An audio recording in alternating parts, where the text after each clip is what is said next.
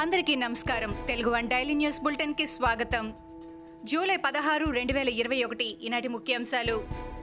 AP ప్రభుత్వం OBC రిజర్వేషన్ల నేపథ్యంలో కీలక నిర్ణయం తీసుకుంది. ఓబీసీల ఆదాయ పరిమితిని ఎనిమిది లక్షలకు పెంచింది. ఇప్పటి వరకు అది ఆరు లక్షలుగా ఉండేది. ఇకపై ఎనిమిది లక్షల ఆదాయ పరిమితికి లోపు ఉన్నవారందరికీ ఓబీసీ రిజర్వేషన్ ఫలాలు అందుతాయి. ఎనిమిది లక్షల ఆదాయం మించిన ఓబీసీలను క్రిమి లేయర్గా పరిగణిస్తారు. ఇప్పటి నుంచి ఓబీసీ సర్టిఫికెట్ల జారీలో ఈ అంశాన్ని దృష్టిలో ఉంచుకోవాలని ప్రభుత్వం కలెక్టర్లను బీసీ వెల్ఫేర్ డిపార్ట్మెంట్ను ఆదేశించింది. ఈ మేరకు ఉత్తర్వులు జారీ చేసింది. సోషల్ మీడియాలో పోస్టులు పెట్టి అభిప్రాయాలను వెల్లడించిన వారిపై రాష్ట్ర ప్రభుత్వం కేసులు పెట్టి వేధిస్తోందని జనసేన నేత నాదెండ్ల మనోహర్ అన్నారు. వీరిపై ఐటీ చట్టంలోని సెక్షన్ అరవై ఆరు ఏను వాడుతోందని మండిపడ్డారు. ఈ చట్టాన్ని సుప్రీంకోర్టు కొట్టివేసిందని అన్నారు. సుప్రీంకోర్టు ఆదేశాల మేరకు ఈ సెక్షన్ కింద రాష్ట్రంలో నమోదైన కేసులన్నింటినీ ఎత్తివేయాలని ఆయన డిమాండ్ చేశారు. త్వరలో పార్లమెంటు వర్షాకాల సమావేశాలు జరగనున్నాయి. ఈ నేపథ్యంలో నేడు వైసీపీ అధినాయకత్వం తాడేపల్లిలో పార్లమెంటరీ పార్టీ సమావేశం నిర్వహించింది. పార్టీ ఎంపీలందరూ హాజరైన ఈ సమావేశంలో సీఎం జగన్ పాల్గొని పార్లమెంటు వర్షాకాల సమావేశాల్లో అనుసరించాల్సిన వ్యూహ ప్రతి వ్యూహాలపై దిశానిర్దేశం చేశారు. దేశద్రోహం సెక్షన్ నూట ఇరవై నాలుగు ఏపై సుప్రీంకోర్టు ప్రధాన న్యాయమూర్తి జస్టిస్ ఎన్వి రమణ సంచలన వ్యాఖ్యలు చేయడం తెలిసిందే. బ్రిటిష్ కాలం నాటి చట్టాన్ని ఇప్పుడు కక్ష సాధింపులకు వాడుకుంటున్నారని ఆయన తీవ్ర అసంతృప్తి వ్యక్తం చేశారు. దీనిపై ఏపీ టీడీపీ అధ్యక్షుడు అచ్చెన్నాయుడు స్పందించారు. సీజేఐ వ్యాఖ్యలతో ప్రజాస్వామ్యం బతికే ఉందని తేలిందని ఆయన తెలిపారు.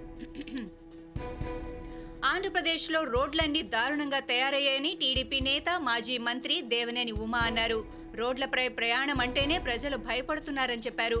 రోడ్లు గుంతలమయమై చెరువులను తలపిస్తున్నాయని ఆయన మండిపడ్డారు. ఇరవై ఏడు నెలలుగా కొత్త రోడ్లు ఊసేలేదని పాత రోడ్లకు మరమ్మతులు కూడా లేవని దుయ్యబట్టారు. ప్రభుత్వం వ్యవహరిస్తున్న తీరుతో కాంట్రాక్టర్లు కూడా ముందుకు రావడం లేదని అన్నారు. రాష్ట్రంలోని రోడ్ల దుస్థితి మీ ప్రభుత్వ పాలనకు అద్దం పడుతోందన్న మాట వాస్తవం కాదా జగన్ గారు? అని ఆయన ప్రశ్నించారు. ఏపీ ముఖ్యమంత్రి జగన్పై టీడీపీ నేత నారా లోకేష్ మరోసారి విమర్శలు గుప్పించారు. గత ఎన్నికల ప్రచార సమయంలో ఫ్యాన్ తిప్పుతూ అధికారంలోకి రాగానే రెండు పాయింట్ ముప్పై లక్షల ప్రభుత్వ ఉద్యోగాలను భర్తీ చేస్తానని గొప్పగా చెప్పుకున్నారని ఈ ఉద్యోగాలన్నింటికీ ఒకేసారి నోటిఫికేషన్ అని చెప్పారని అన్నారు. ఇప్పుడు నిరుద్యోగులందరూ అదే ఫ్యాన్కి ఉరేసుకొని ఆత్మహత్యలకు పాల్పడుతున్నారని ఆయన ఆవేదన వ్యక్తం చేశారు. ఏపీలో గడిచిన ఇరవై నాలుగు గంటల్లో తొంభై మూడు వేల ఏడు వందల ఎనభై ఐదు కరోనా పరీక్షలు నిర్వహించగా రెండు వేల ఐదు వందల ఇరవై ఆరు మందికి పాజిటివ్గా నిర్ధారణ అయింది. అదే సమయంలో రెండు వేల తొమ్మిది వందల ముప్పై మూడు మంది కరోనా నుంచి కోలుకోగా ఇరవై నాలుగు మంది మరణించారు. రాష్ట్రంలో ఇప్పటి వరకు పంతొమ్మిది లక్షల ముప్పై రెండు వేల నూట ఐదు కరోనా పాజిటివ్ కేసులు నమోదు కాగా పద్దెనిమిది లక్షల తొంభై మూడు వేల నాలుగు వందల తొంభై ఎనిమిది మంది ఆరోగ్యవంతులయ్యారు. ఇంకా ఇరవై ఐదు వేల ఐదు వందల ఇరవై ఆరు మంది చికిత్స పొందుతున్నారు. అటు కరోనా మృతుల సంఖ్య పదమూడు వేల ఎనభై ఒకటికి పెరిగింది. సాఫ్రాన్ ఆర్ట్ సంస్థ ఇటీవల రెండు అపురూప చిత్ర కళాఖండాలను వేలం వేసింది. ఆ రెండు చిత్రాల్లో ఒకటి ప్రముఖ చిత్రకారిణి అమృత షేర్ గిల్ గీసింది కాగా మరొకటి విఎస్ గైటోండే అనే కళాకారుడికి చెందిన చిత్రం.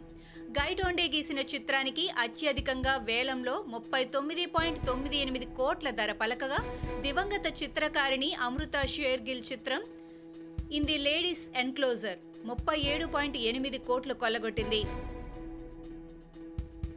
పంజాబ్ కాంగ్రెస్ చీఫ్గా మాజీ క్రికెటర్ నవజోత్ సింగ్ సిద్ధు నియమితులయ్యే అవకాశాలు ఉన్నట్టు విశ్వసనీయ వర్గాల ద్వారా తెలుస్తోంది. వచ్చే ఏడాది పంజాబ్ అసెంబ్లీకి ఎన్నికలు జరగనున్నాయి. అయితే ముఖ్యమంత్రి అమరీందర్ సింగ్కు సిద్ధుకు మధ్య విభేదాలు రోజు రోజుకు తీవ్రంగా తయారవుతున్నాయి. దీంతో పార్టీలో అంతర్గత విభేదాలకు ముగింపు పలికేందుకు పార్టీ హైకమాండ్ కీలక నిర్ణయం తీసుకున్నట్టు సమాచారం. అమరీందర్ను సీఎంగా కొనసాగిస్తూనే సిద్ధుకి పీసీసీ అధ్యక్ష పదవిని ఇవ్వాలని పార్టీ నాయకత్వం భావిస్తోంది. ప్రధాని నరేంద్ర మోడీ తన వారణాసి లోక్సభ నియోజకవర్గంలో నేడు పర్యటించారు. ఈ సందర్భంగా భారీ స్థాయిలో నిర్మితమైన Rudraksh international cooperation and convention సెంటర్ను ప్రారంభించారు. ఈ సందర్భంగా ఆయన స్పందిస్తూ వారణాసిలో రుద్రాక్ష కేంద్రాన్ని ప్రారంభించడం సంతోషదాయకమని అన్నారు. ఇవి ఈనాటి ముఖ్యాంశాలు. మరికొన్ని ముఖ్యాంశాలతో మళ్ళీ రేపు కలుద్దాం.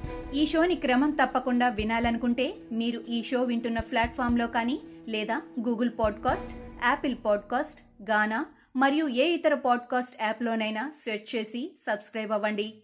కొత్త ఎపిసోడ్ వచ్చినప్పుడు మీకు అప్డేట్ వస్తుంది. అంతవరకు సెలవు. నమస్కారం.